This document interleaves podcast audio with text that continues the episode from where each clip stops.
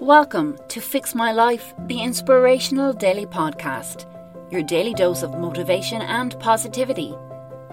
Whether you're seeking personal growth, productivity hacks, or simply a more intentional life, this podcast is your daily companion. Ready to take charge of your life? Head over to fixmylife365.com and use the exclusive code PODCAST for a 20% discount off any planner. Let's make every day count. Your inspirational quote today comes from Warren Buffett, the American businessman, investor, and philanthropist. He said, Someone is sitting in the shade today because someone planted a tree a long time ago.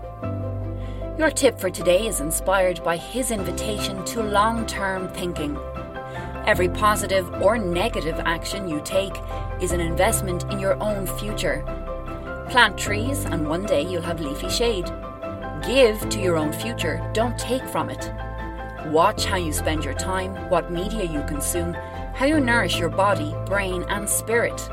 What you plant in your own life today will determine the quality of leafy shade available to you in your tomorrow.